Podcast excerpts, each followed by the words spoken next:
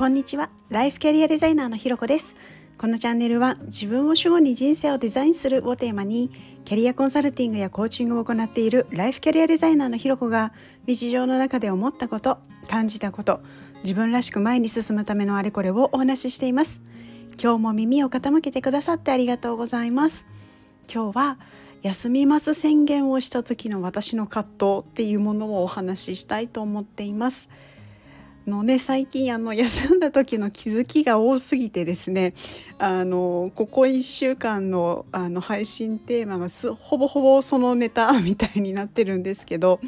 ある意味あの、まあ、ものすごい私の中での葛藤もあったからこそのそういう気づきだったりとか何かこうお話ししたいなみたいなところがあるのかなっていうことを思っています。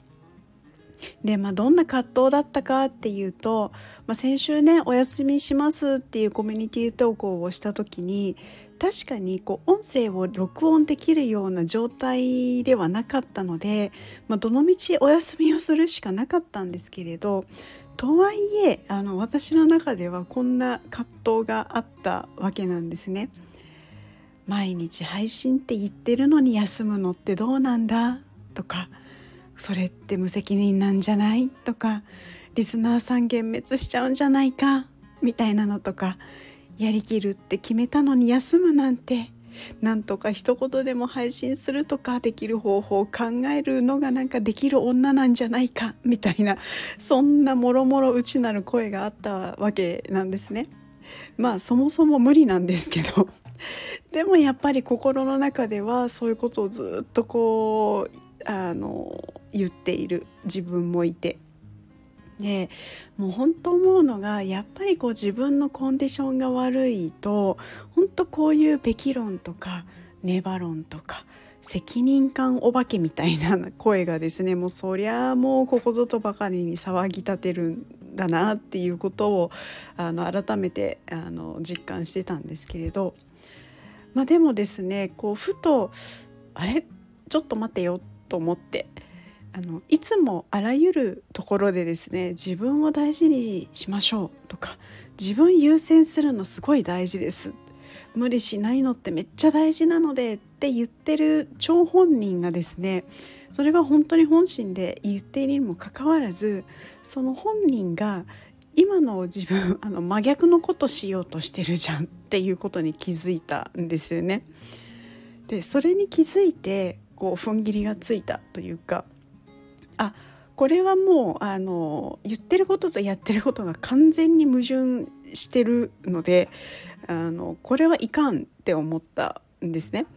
でここで無理して配信するっていうのはそれこそ本当何の意味もないしこう自分含めて誰も嬉しくないでそもそもそこまでがんじがらめにしてるのっていうのは誰でもなくもう自分自身じゃないかみたいなことをすごい思ってですねでそれであのやっとこう休みます宣言ができたりしたんですね。でやっぱりあのね先ほども言ったんですけどやっぱこういう葛藤みたいなそのべき論とかネバ論みたいな責任感にこうがんじがらめに自分でしちゃうようなパターンっていうのはやっぱりこう調子が悪いと出てくるんだなっっていうところはあの思ったりしつつ一方でこう、まあ、むしろですねもう全くなくなるっていうこともきっとないんだろうなっていうふうに思うのでただこう今回のようにそのそういったこう自分の内なる声みたいなものがわーって出てきた時に、まあ、今回みたくちょっと立ち止まってあのちょっと考えてみる、まあ、気づいてでどう対処するかみたいなところの力をやっぱりこう少しずつ増やしていくと出てはくるけどあの大丈夫というか出てはくるけどちゃんと自分を大事にする方向に持っていけるっていうところにつながるんだろうなと思うと、まあ、こういうところも含めて、まあ、ずっとこうこれからも練習だなこれからも練習していけばいいかみたいな風に今は思っています。ということで今日は、えー、休みます宣言をした時の私の葛藤というところでお話をさせていただきました。ちょっとね 最後あの、ま、脈絡もない終わり方をしてしまいましたがここまで聞いてくださってありがとうございます。いいねコメントレターフォローいただけるととっても励みになります。よろしくお願いします。それではまた次回お会いしましょう。